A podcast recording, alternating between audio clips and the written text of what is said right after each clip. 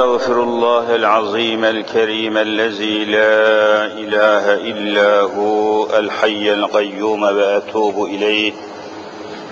الحمد لله رب العالمين والصلاة والسلام على رسولنا محمد وعلى آله وأصحابه أجمعين. أعوذ بالله من الشيطان الرجيم. بسم الله الرحمن الرحيم. رب اشرح لي صدري ويسر لي أمري واحلل عقدة من لساني يفقه قولي. آمين. بحرمة سيد المرسلين. أما بعد فالأول الله والآخر الله والظاهر الله والباطن.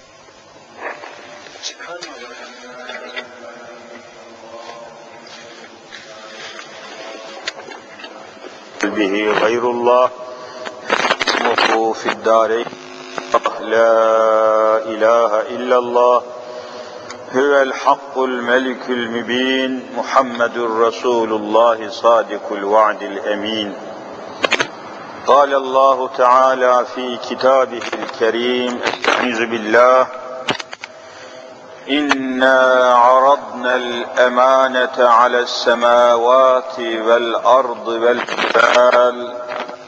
فأبين أن يحملنها وأشفقن منها وحملها الإنسان إنه كان ظلوما جهلا صدق الله العظيم وبلغنا رسوله النبي الكريم Muhterem müminler, kıymetli Müslümanlar,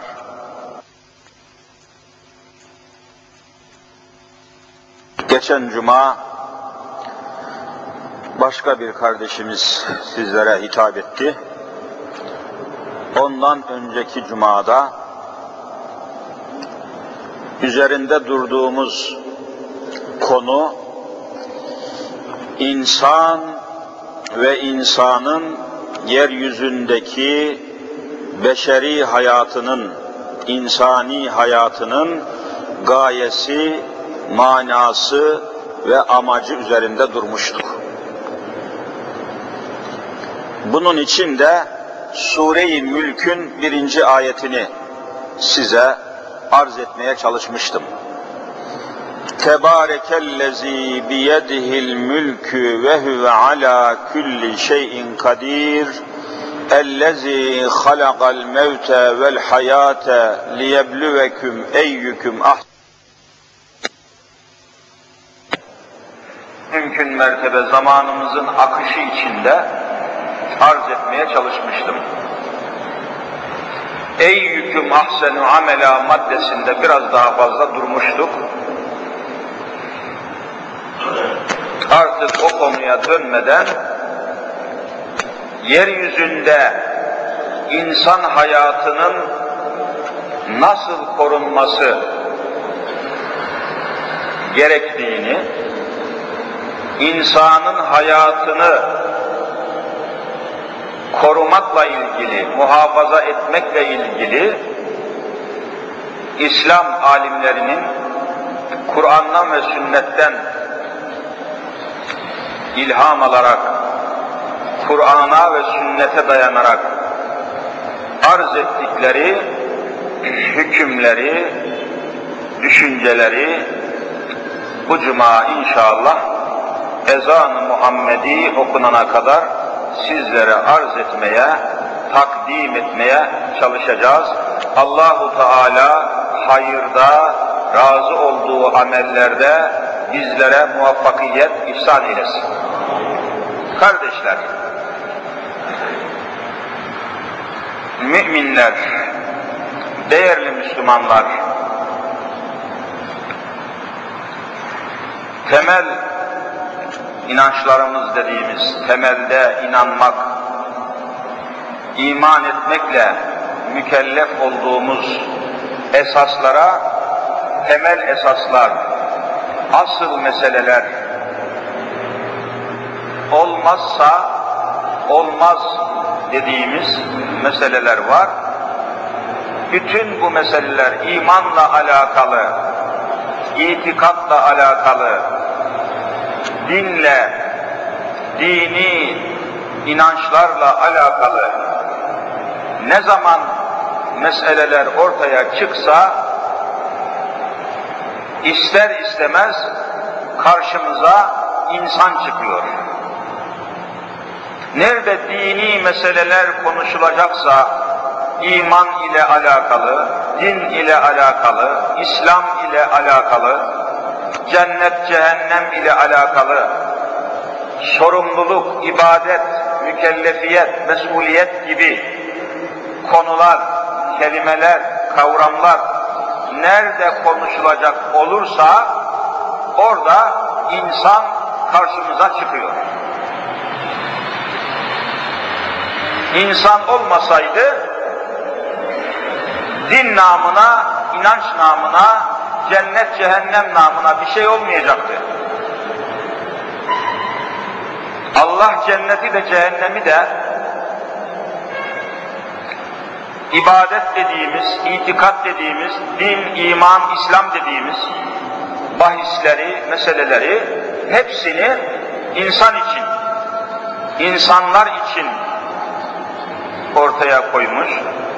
Peygamberler insanlar için gelmiş. Kitaplar insanlar için gelmiş. İnsanlar olmasaydı bu konuları konuşmayacaktık. Böyle bir şey olmayacaktı. Böyle bir mevzu geçmeyecekti.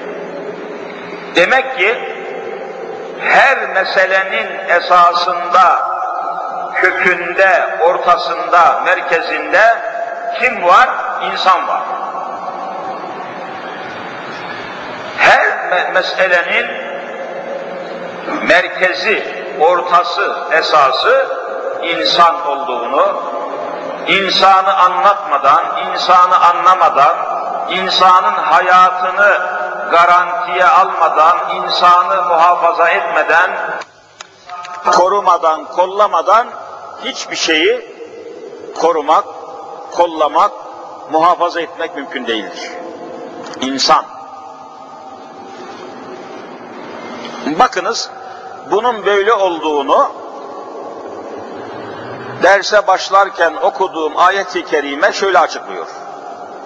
Kısaca arz edip genişliğine başlayalım. Rabbimiz Rabbül Alemin olan Allahu Teala Celle Celaluhu buyuruyor ki İnna aradnel emanete emanet kelimesi Kur'an'da yerini alan mukaddes bir kelime. Emanet. Ama o kadar Türkçemize, dilimize, konuşma lisanımıza o kadar karışmış ve kaynaşmış ki hiç yabancılık çekmiyoruz. Emanet. İnna aradnel emanete. Bak Kur'an açık söylüyor. Allahu Azimüşşan bizatihi kendisi inna biz azimüşşan kendisi beyan ediyor. Aratna arz ettik. Arz dat harfiyle aratna biz arz ettik. Yani takdim ettik. Neyi? El emanete. Emanet dediğimiz Allahu Teala'nın adını emanet koyduğu hususları arz ettik. Ales semavati göklere, semavata semavatı biliyoruz. Ales semavati vel ard yeryüzüne yeryüzü yine bildiğimiz üzerine yaşadığımız bu dünya vel cibali bakınız cibal dağlar Cenab-ı Hak önce emaneti isim isim saydığı bu üç varlığa arz etmiş. İnna aradna'l emanete ale's semavati vel ardı vel cibal Emaneti önce göklere, sonra yeryüzüne, sonra dağlara arz ettik, takdim ettik, onlara teklif ettik. Emanet. فَاَبَيْنَ اَنْ يَحْمِلْنَهَا وَاَشْفَقْنَ مِنْهَا Aman ya Rabbi. O emaneti almaktan, o emaneti taşımaktan sakındılar, çekindiler, ürperdiler, korktular, korkuya, endişeye, telaşa, paniğe kapıldılar. Bu emaneti taşımanın dehşetinden, şiddetinden, ağırlığından, heybetinden, heyetinden kaçındılar, çekindiler, sığındılar, korkuya ve endişeye kapıldılar. فَاَبَيْنَ اَنْ يَحْمِلَّهَا وَاَشْفَقْنَ مِنْهَا Ne olacak? Emanet ortada mı kalacak? Ayet hemen devam ediyor. Ayet-i kerime. Ve hamelehal insan. O emaneti insan dediğimiz varlık sırtına aldı. Hamele. Hamal demek sırtını çalıştıran adam.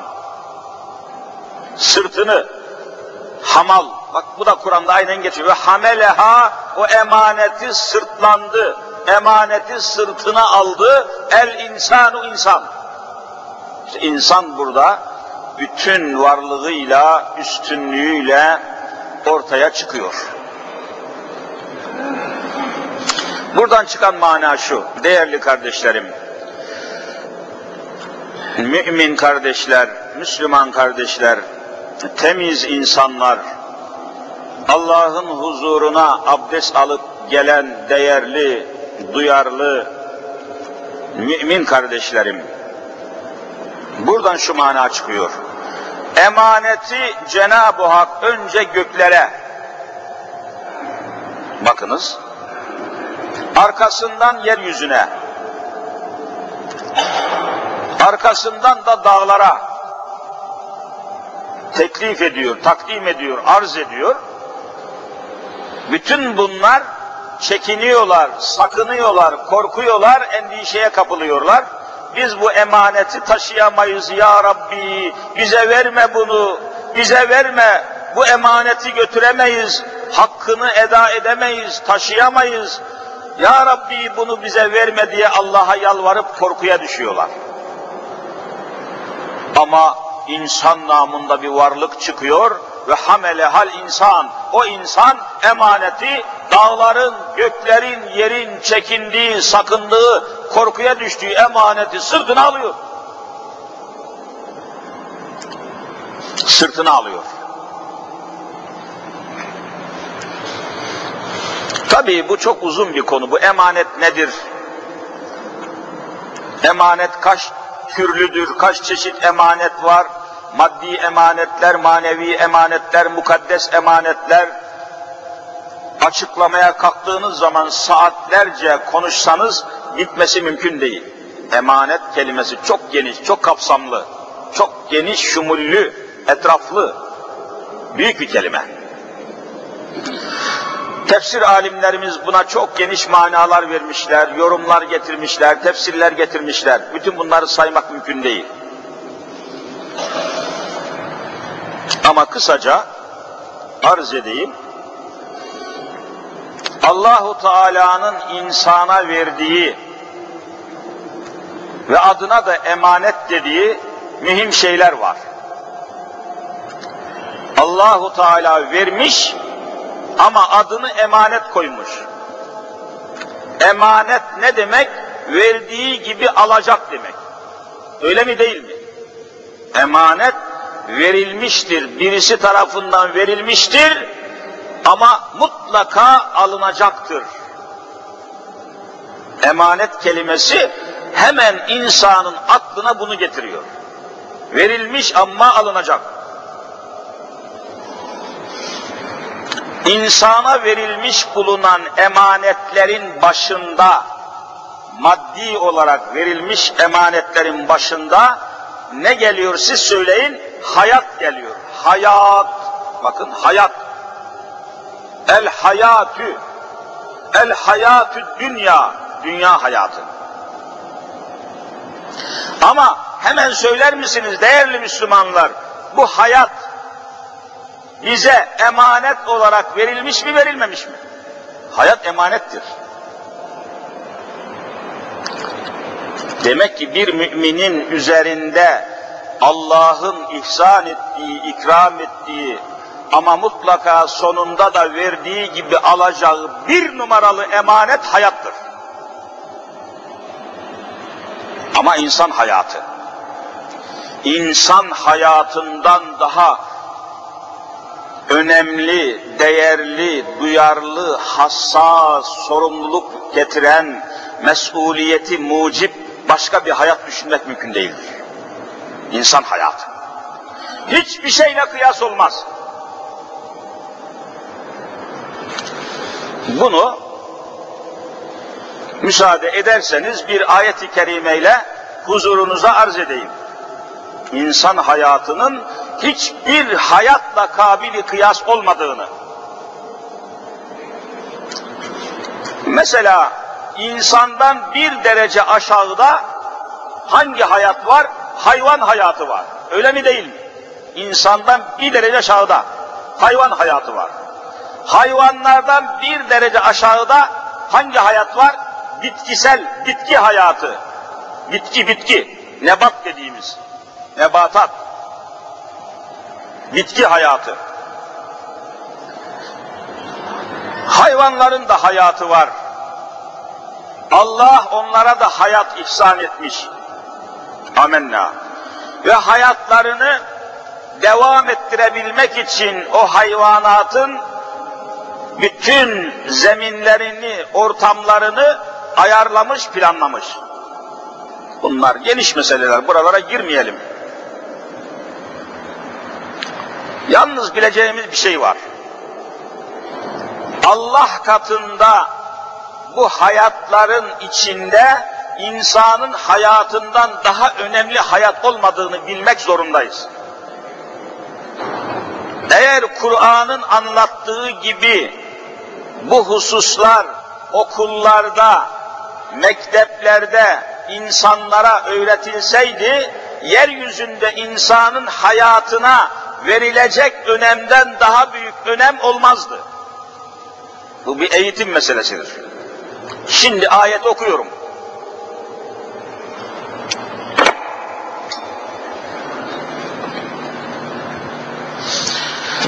Önce bir noktayı açayım. Mesela hayvanlardan bir canlı hayvanlardan bir tanesini canlı hayvanlardan bir tanesini haksız yere zulmen haksız yere bir Müslüman bir hayvanı öldürse haksız yere nahak haksızlık ederek zulüm yaparak lüzumsuz, zaruretsiz, gayri meşru şekilde bir hayvanı öldürse, bir hayvanı katletse, soruyorum siz değerli Müslüman kardeşlerime, bu hayvanı öldüren Müslüman sorumlu olur mu olmaz mı? Sesini çıkmadı. Olur. Sorumluluk var. Cezası var. Hatta hemen aklıma geldi. Sahih-i Buhari'de Efendimiz geçmiş ümmetlerden misal verirken bu konuda şu misali veriyor. Uzzibet imraatun fi hirretin buyurmuşlar ki geçmiş ümmetler içerisinde ibadetine düşkün, dinine düşkün, inançlı, dindar, dinine bağlı, saliha bir kadın, gece gündüz ibadet halinde olan bir kadın, bir kedi yüzünden cehenneme gitti. Kedi yüzünden. Azaba müstahak oldu. Fi hirretin, el hirretü Arapça kedi demek. Kedi. Niçin? Rabetatha, bakınız, o kediyi evden çıkıp bir yere giderken, komşusuna misafirliğe giderken, o kediyi evde bir direğe bağladı. Evin içindeki direklerden bir direğe ipinen kediyi bağladı. Velem te'külha ancak o kedi ne yiyecek ne içecek onu düşünmedi. Kedi kaybolmasın, zarar vermesin, kaçmasın diye kediyi bağladı ama komşusundan veya ziyaretten dönünceye kadar o kedinin yiyeceğini ve içeceğini ihmal etti, önüne koymadı. Komşusundan döndüğü zaman o kedinin susuzluktan öldüğünü gördü, önüne su koymamış olmasından dolayı Allah o kadını namazını, ibadetini ortadan kaldırıp cehenneme attı. Bir kedi. Sorumluluk var. Ancak insan hayatıyla bakın şimdi beraber bu konuyu mukayese edeceğiz ayetlerle. Şimdi bu Müslüman insan zulmen haksız yere öldürdüğü hayvandan sorumlu olacak. Ancak sadece o bir tek öldürdüğü hayvandan sorumlu tutulacak. Cezası ona göre verilecek. Azabı ona göre verilecek. O bir tek hayvanın canından sorumlu tutulacak. Bir hayvan öldürmüşse bir hayvan. İki hayvan öldürmüşse iki hayvandan hesaba çekilecek. İki hayvanın öldürülmesinin günahıyla gelecek. Ne olur burayı iyi anlayalım. Bilhassa genç kardeşlerimin bu noktayı anlamasını rica ediyorum. Kaç hayvan öldürmüşse o kadar hayvanın vebaliyle, günahıyla mahşere gelecek. Ama lütfen şurayı dikkatle dinleyelim. Amma dedikten sonra insan hayatına gelince burada mesele değişiyor. Bakınız hemen ayet okuyorum. Men katele nefsen bi gayri nefsin ev fesadin fil ard fekeennemâ katelen nâse cemî'â. Ayet açık. Kim bir insanı haksız yere zulmen, kahren, katlen haksız yere bir insanı öldürürse demin de bir hayvanı öldürmüştü. Olabilir. Şimdi bir insanı öldürürse sorumluluk var. Hayvanı öldürenin sorumluluğu da var, insanı öldürenin sorumluluğu da var. Ama lütfen şu farkı anlayalım. 70 yıllık eğitim sistemi içerisinde bakın bu hususu nesillerimize, çocuklarımıza, insanlarımıza vallahi öğretebilmiş değiliz. Yeminle söylüyorum. Eğer öğretebilseydik, ufak bir meseleden dolayı kafası bozulunca, canı sıkılınca bir binanın beşinci katına çıkıp atlamaya kalkamazdı kimse. Hayatın ne olduğunu bilirdi. Hayat emanettir. Sen kimsin ki hayatına kıyıyorsun? Ne hakla hayatına kıyıyorsun? Ne hakla Boğaz Köprüsü'nden atlıyorsun bile cahil oğlu cahil? Hangi hakla? İnsan hayatı nedir? Sorumluluğu nedir? Biz insanımıza öğretebilmiş değiliz ki neticesi böyle olmasın.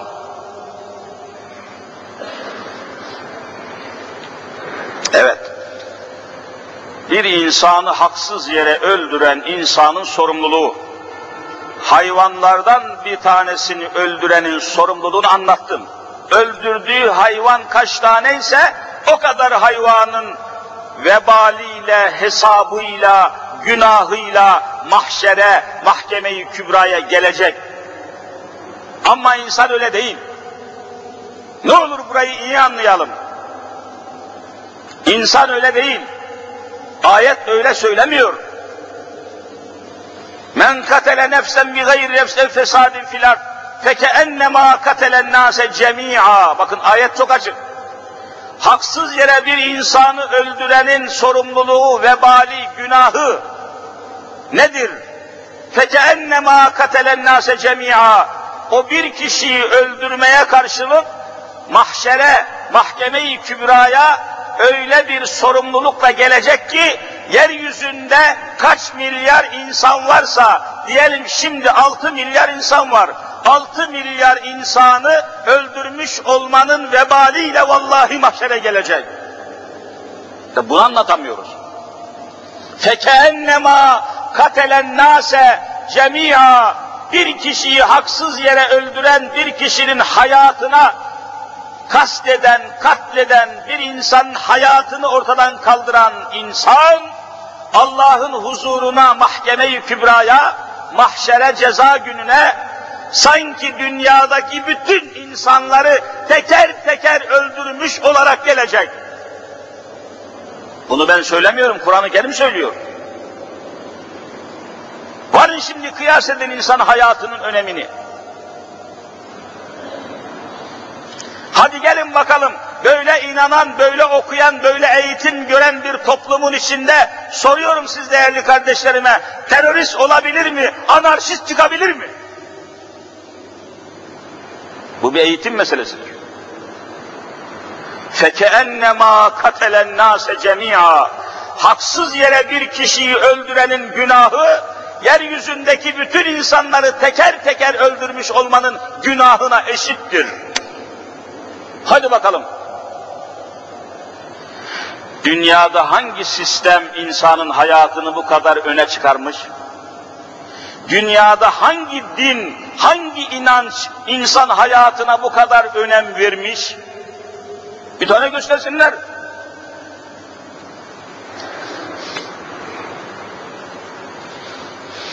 İşte bütün mesele burada. Bütün fıkıh kitaplarında, ilmihal kitaplarında var. Alakadar olan kardeşlerimiz mutlaka görmüş, okumuş, öğrenmiştir. Bakınız, Müslümanlıkta iman ettikten sonra en büyük ibadet, ibadetlerin başında mümin olduktan sonra Müslüman olduktan sonra kelime-i şehadet ki hep beraber buyurun okuyalım. Eşhedü en la ilahe illallah ve eşhedü enne Muhammeden abdühü ve rasulü deyip bu mübarek kelimelerin manasını tasdik edip aynen şimdi okuduğumuz gibi de okuduktan sonra bir Müslümanın ilk yapacağı ibadet hangisidir? Siz söyleyin. Namaz. Bakın iman ile adeta namaz bitişik. Namazı terk eden imanı ve İslam'ı terk etmiş gibidir. Çok mühim. Namaz. Üzerinde durulması gereken bir hadise, bir ibadet. Ama konumuz o değil. Konumuz insan hayatı. Namazla bağlantısını bütün kitaplarda var. Arz ediyorum. Ve zaman zaman bunu söylemekte zaruret görüyorum. Anlatılması lazım. İnsan hayatının önemi. Diyelim ki namazda da en faziletli olan cemaat halinde namaz kılmak. Cemaat olacaksınız. Tek başına kılan, namaz kılan bir Müslümanın sevabı bir derece, cemaatle kılarsa siz söyleyin, 27 derece. Diyelim ki cemaatle namaza durmuşsunuz. Beş vakit namazdan bir tanesi. İmam mihrapta, cemaat onun arkasında farz namazlardan birisini eda etmeye başlamışsınız, namazdasınız. O esnada, namaz esnasında, namaz esnasında, namaz kıldığınız mekanın içinde veya dışında bir ses işitseniz, aman dikkatli dinleyelim, yanılmayalım. Gerek namaz kıldığınız mekanda ve gerekse namaz kıldığınız mekanın, mabedin, mescidin dışında bir ses işitseniz, Müslüman yok mu? Can kurtaran yok mu? Birisi bağırıyor. Her şey olabilir. Cinayet olabilir, saldırı olabilir, tecavüz olabilir, gasp olabilir, katil olabilir, öldürme olabilir, yangın, sel, afet, bomba, patlama, çatlama olabilir. Hele şimdilerde daha çok. İmdat, can kurtaran yok mu? Hayat kurtaran yok mu? Müslüman yok mu? İmdat diye bir ses işitseniz, hepiniz namazdasınız. İmam da, siz de hepiniz Allah'ın huzurundasınız. Bulunduğunuz makamdan, bulunduğunuz halden daha önemli bir hal yok. Bulunduğunuz huzurdan daha büyük huzur yok. Ama bu sesi işittiniz, imdad istiyor. Can kurtaran istiyor, yardım istiyor, kurtarıcı istiyor. Bütün mezheplerde, Hanefi mezhebinde, Şafii mezhebinde, Hanbeli mezhebinde, Maliki mezhebinde hepsinde de hüküm şudur. Bu sesi işiten imdat sesini, yardım sesini, feryat sesini işiten ve namaz halinde bulunan müminler nasıl davranacaklar siz söyleyin. Anında imamla beraber bütün cemaat namazını bozacak, imdat isteyen o kişinin hayatını kurtarmaya namazı bırakıp oraya koşacaklar. O imdat sesine koşmazlar da namaza devam ederlerse hepsi cehennemlik olur. Vallahi böyledir. Görüyorsunuz ki hayat namazdan da önemlidir. Hayat namazdan da önemlidir. Görüyor musunuz? İbadetlerin de önünde hayat vardır. Hayatını koruyamayan, hayatını muhafaza edemeyen, hayatını kollayamayan adamın ibadet olmaz. Hayat deyip geçiyor musunuz? Çok mühim. Bütün kitaplarda var bu anlattığım şeyler. Eğer çocuklarımıza, gençlerimize din eğitimi verebilseydik, bunların hepsini onlar bileceklerdi. İnsan hayatı.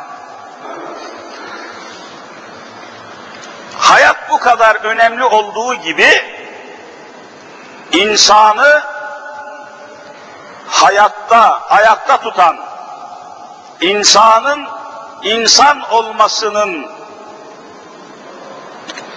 unsurlarını teşkil eden organlar da öyledir. Şimdi oraya geçeceğim. Organ, elimiz, ayağımız, gözümüz, kulağımız, dişimiz, tırnağımız, dilimiz, damağımız olmasa ne işe yarardı? Aklımız, fikrimiz, zihnimiz, beynimiz, insan hayatı. İnsan hayatını böylece ibadetlerden de üstün, namazdan da önemli, namazdan da üstün hale getiren başka bir anlayış, başka bir sistem, başka bir din bana gösterebilir misiniz? Hadi gösterin. İnsan hayatına bu kadar önem veren, öncelik veren, bu kadar değer veren başka bir sistem bana gösterin. Çağdaş sistemlerden insan haklarını savunanların hiçbirisinde bu anlayış, bu idrak, bu hakikat vallahi bulamazsınız. Amerika gibi çağdaş dedikleri, medeni dedikleri, dünyamıza 4, 490 milyon, dünyamıza 490 milyon kilometre mesafedeki Mars gezegenine uydu gönderen, robot gönderecek kadar teknolojide, uzay teknolojisinde, bilgisayar teknolojisinde, insan beynine, kainatın boşluğuna girecek kadar teknolojide ilerlemiş olan Amerika'da hala soruyorum size zenciler, siyahlar, ikinci sınıf insan muamelesi görüyor mu, görmüyor mu? Görmüyor deyin erkekseniz. Hani insan?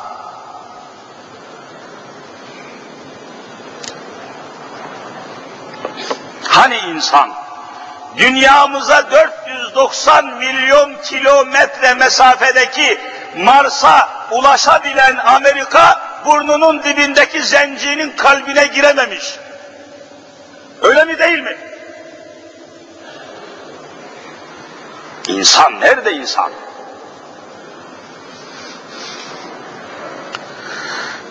İslam'da siyahın beyazın Allah katında vallahi hiçbir farkı olmamıştır, olamaz. Hiçbir ırk farkı, renk farkı, lisan farkı Allah katında, İslam nazarında, Müslümanların nazarında mevzu bahis olamaz. Bütün insanlar eşittir. Mesela bakın, İslam hukukunda insanların arasında dokunulmazlığı, dokunulmazlık var ya hani şimdi bizim milletvekilleri dokunulmazlıkları var. Vallahi Kur'an'a aykırıdır, Hz. Muhammed Mustafa'ya aykırıdır. İslam'da dokunulmaz diye bir insan olamaz. Müslümanların başındaki halifeye de dokunulur, normal bir vatandaşa da herkes yargı önünde, mahkeme önünde eşittir. Hiçbir fark olamaz. Bizim anlayışımızda, bizim medyamızda bir gazeteci öldüğü zaman kıyamet kopar, bir köy halkının tamamı öldüğü zaman ismi bile geçmez. Ne, ne özelliği var gazetecinin?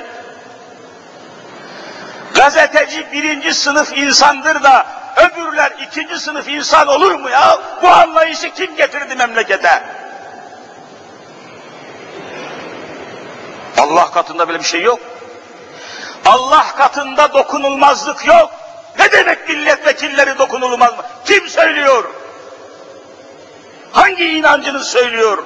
Hangi kitabını söylüyor? Hangi Muhammed Mustafa söylüyor? Ne dokunulmazlığı? Böyle bir şey. Kur'an'da yok, sünnette yok, İslam'da yok. İnsan eşitliğine aykırıdır dokunulmazlık. Yeryüzünde kutsal insan olamaz. Bakın Hindistan'da 750 milyon Hindu var, Hindu. Budizm dedikleri Buda'ya inanan Hindu dinine mensup insanlar var. Onların nazarında hayvanlardan iri cüsseli bir hayvan, siz söyleyin nedir? Dokunulmaz. Hindistan'da inekler, öküzler, sığır dediğimiz büyükbaş hayvanlara kutsal nazarla bakılıyor. Orada bir inek yüz tane çocuğu tepelese kimse kılına dokunamıyor. E bizdekilerden pek farkı yok galiba. Olmaz böyle şey. Böyle sapıklık olmaz, böyle çağ dışı bir anlayış, İslam dışı bir anlayış olamaz. Ne demek dokunulmazlık? Çalacaksın, çırpacaksın, vuracaksın, kıracaksın, e dokunulmazlığı var. Kimse bunu mahkemeye çağır. Bu nedir ya bu? Hangi insanlık bunu izah edecek? İnsan hakları eşit olarak ortaya çıkar. Kanun karşısında insanlar eşittir diyorsunuz. Hani milletvekillerini kanun karşısında çıkartamıyorsunuz? Siz söylüyorsunuz, siz kendinizi yalanlıyorsunuz. Hani insanlar eşitti? Kanun karşısında, adalet karşısında, mahkeme karşısında, yargı önünde insanlar eşitti. Hadi şu milletvekiller çıkarın yargının önüne bakın erkekseniz. Yalan, hepsi yalan bunların. Müslümanlar, iyi şeyler değil bunlar. insan hayatından daha önemli bir konu, bir konuşma olamaz. İnsan anlaşılmadan, insan anlatılmadan, insanın hayatı ortaya konmadan hiçbir şeyin önemi olamaz. Mesela bakınız bütün kitaplarda var. Diyelim ki bir ebe, bir hemşire, dindar bir hemşire, başörtülü, tesettürlü, hacca gitmiş, dinine bağlı bir hemşire, bir hasta bakıcı veya doğum yapmakla görevli bulunan bir ebe, doğum esnasında, doğum sırasında o doğacak çocuğun sağlıkla, selametle doğması için beklemekle, bakmakla mükellef olan o görevli hemşire veya ebe. Namaz geçiyor diye saatine baksa da namaz geçiyor diye namaza dursa farz namazlardan bir namaz.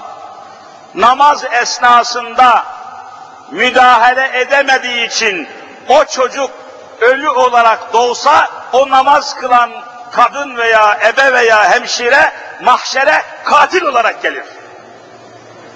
Ölüme sebep olmuştur.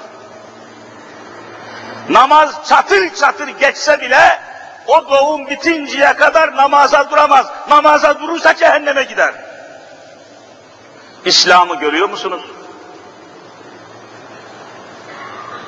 Her şeyin önünde hayat var. İnsan hayatı var. İnsanın hayatı var. Hayatı basit görmeyeceksin, hafif görmeyeceksin. Birinci sınıf hayat, ikinci sınıf hayat diye yalan söylemeyeceksin. Böyle bir uygulama olmayacak. Siyahın hayatı başka, beyazın hayatı başka demeyeceksin. Dersen dinden, imandan çıkarsın.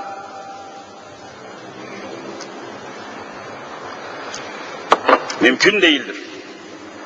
Müslümanın nazarında bunların hiçbir ırkın, lisanın, soyun, sopun, rengin hiçbir önemi olmamış. Hepsi Allah'a kul, Allah'a iman etmiş insanlar olarak en üstün mertebeyi takvaya, İslam'ı en güzel yaşayan insana tahsis etmiş. Onun dışında makam, mevki, gazeteci, milletvekili, zengin, fakir, holdingci, medyacı, kartelci hiçbir kıymeti yok. Olmaz öyle şey. İnsanın hayatı kadar insanın organları da organ dediğimiz bakınız Ömer Nasuhi bilmen Hoca Efendi merhumun çok önemli bir kitabı var. Hepiniz tanırsınız. Öyle hüsnü zannediyoruz. Ömer Nasuhi Cumhuriyet tarihinde yetişmiş en büyük din alimi. Onun üstüne alim olmadı. Fıkıh alimi. Yazdığı bir kitap var, sekiz cilt. Şu önümdeki Kur'an'ın kalınlığında sekiz cilt kitabı var. Adı Fıkıh Kamusu. Fıkıh Kamusu. Aynen başında şöyle ifade edilmiş. Yeryüzünün tamamından fıkıh ilmi kaldırılsa bu kitap yeniden o ilmi ihya etmeye kafidir. Fıkıh Kamusu. Fransız İlimler Akademisi'nin Türkiye Cumhuriyeti'nden parasını döviz olarak satın aldığı tek kitap. Fransız İlimler Akademisi, önemli bir akademi. Ve Fransa'nın en büyük devlet nişanı olan Lejyon Dönör nişanının verildiği tek eser dünyada. Ömer Nasuhi'nin fıkıh kamusu. O kamusun üçüncü cildinin 78 sayfasından aldığım şu notları size arz edeyim. Fıkıh kamusu, İslam hukuku kamusu. Bakınız, bir kimse kazaen, kasıtsız yani kasıt olmayacak, kasıt olursa cinayet olur, kasıt olmadan öldürürse siz söyleyin ne olur? Kaza olur.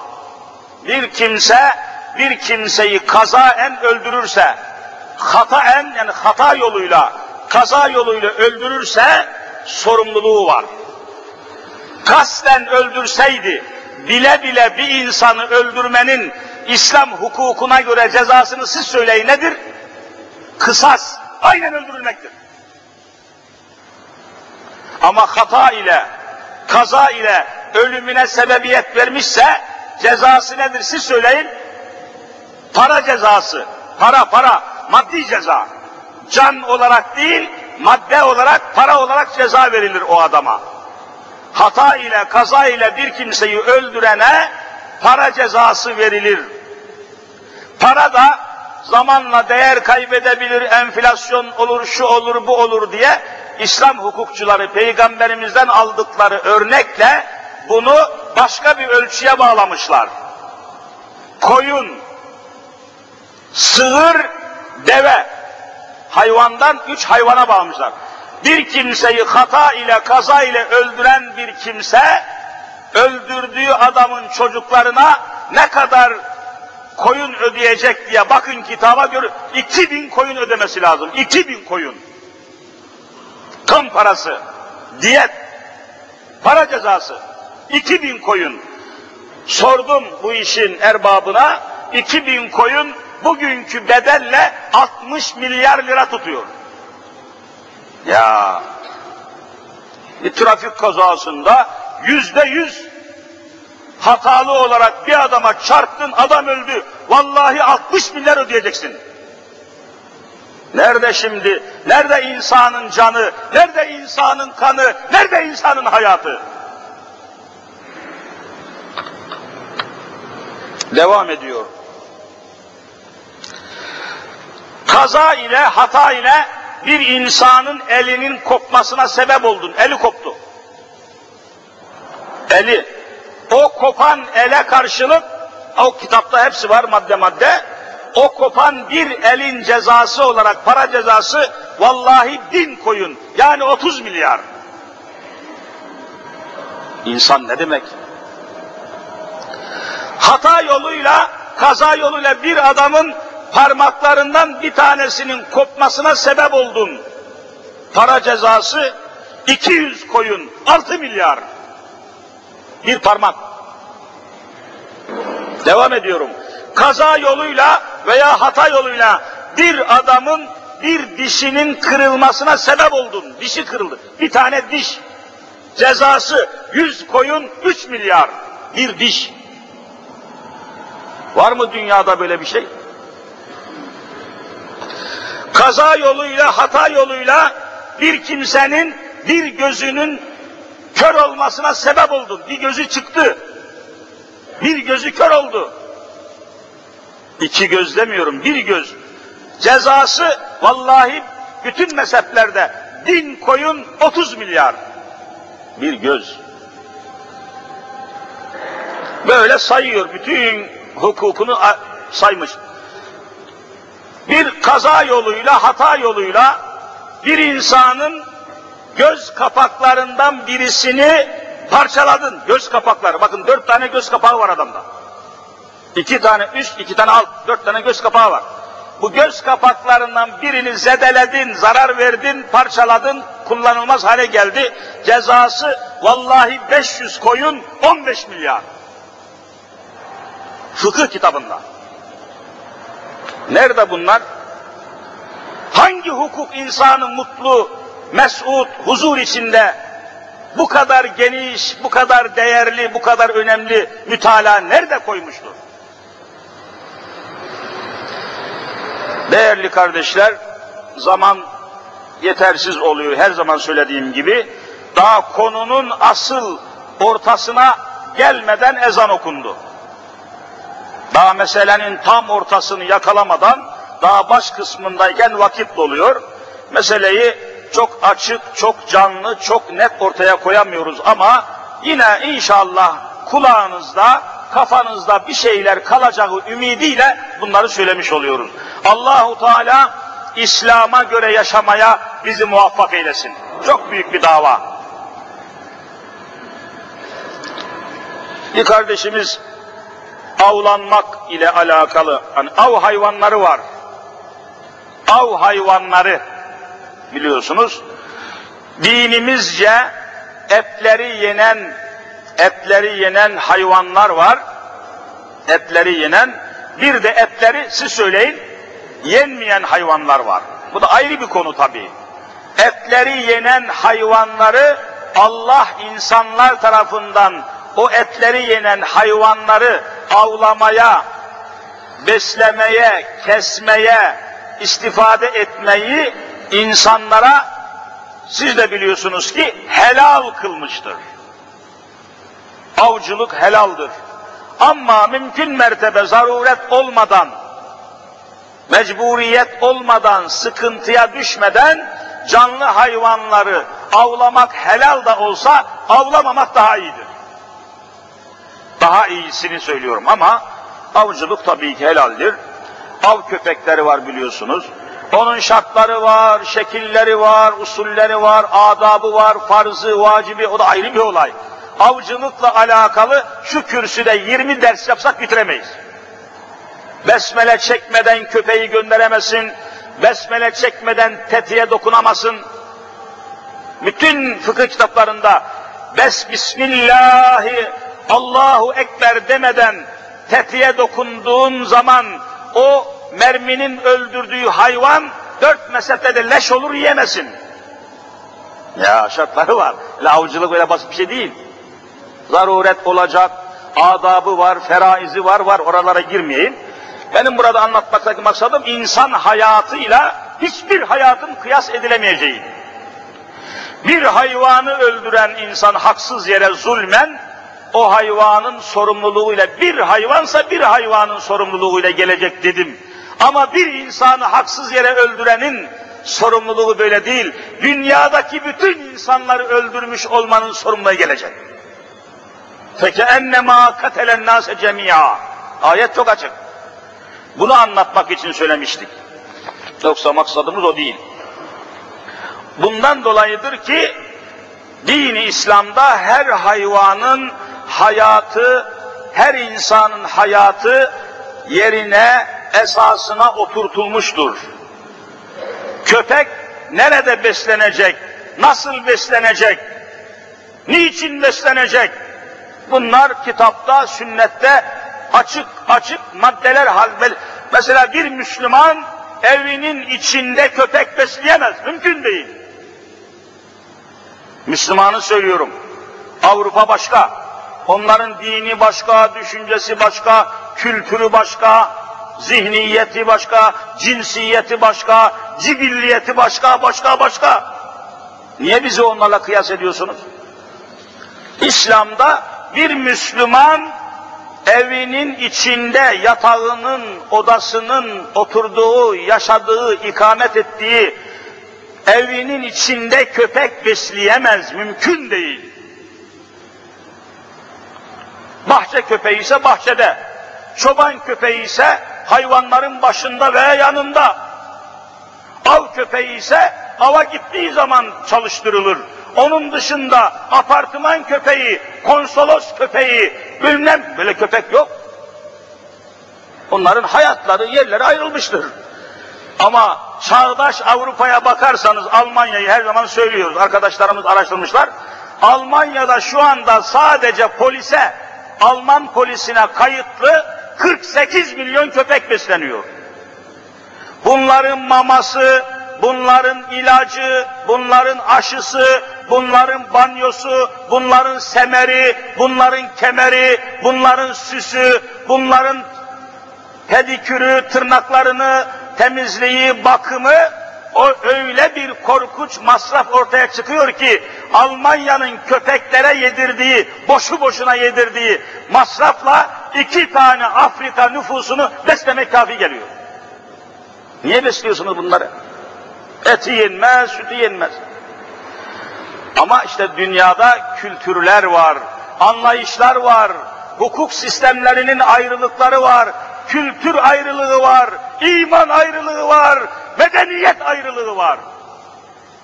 Ayrı konular bunlar.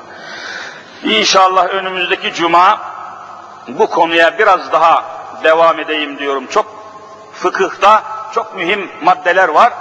Huzurunuza arz etmeye önümüzdeki cuma devam etmek üzere Rabbi Rahim Zülcelal cümlemizi ve cümle mümin kardeşlerimizi İslam'a göre düşünmeye, yaşamaya, anlaşmaya, uzlaşmaya, birleşmeye, bütünleşmeye Rabbim ehli İslam'ı muvaffak eylesin.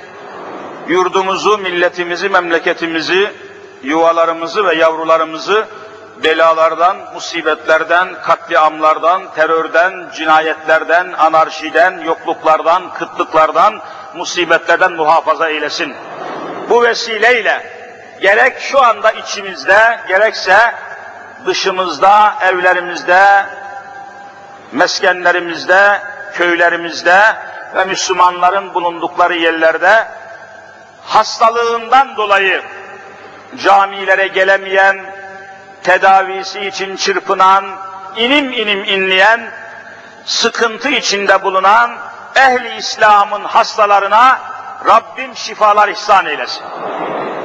Şekeri olanlar var, kolesterolü olanlar var, yüksek tansiyonu olanlar var, çeşit çeşit hastalık içinde çırpınan, zorlanan kardeşlerimiz var.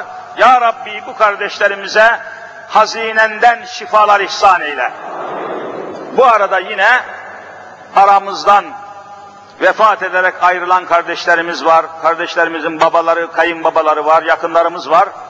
Allah onların da ruhlarını şad eylesin. Hepimizin, hepimizin geçmişlerin ruhlarına rahmetini ikram eylesin. Ve yeryüzünde ehli İslam'a bütünleşmek, birleşmek ve dinlerini hayata hakim kılmaya Rabbim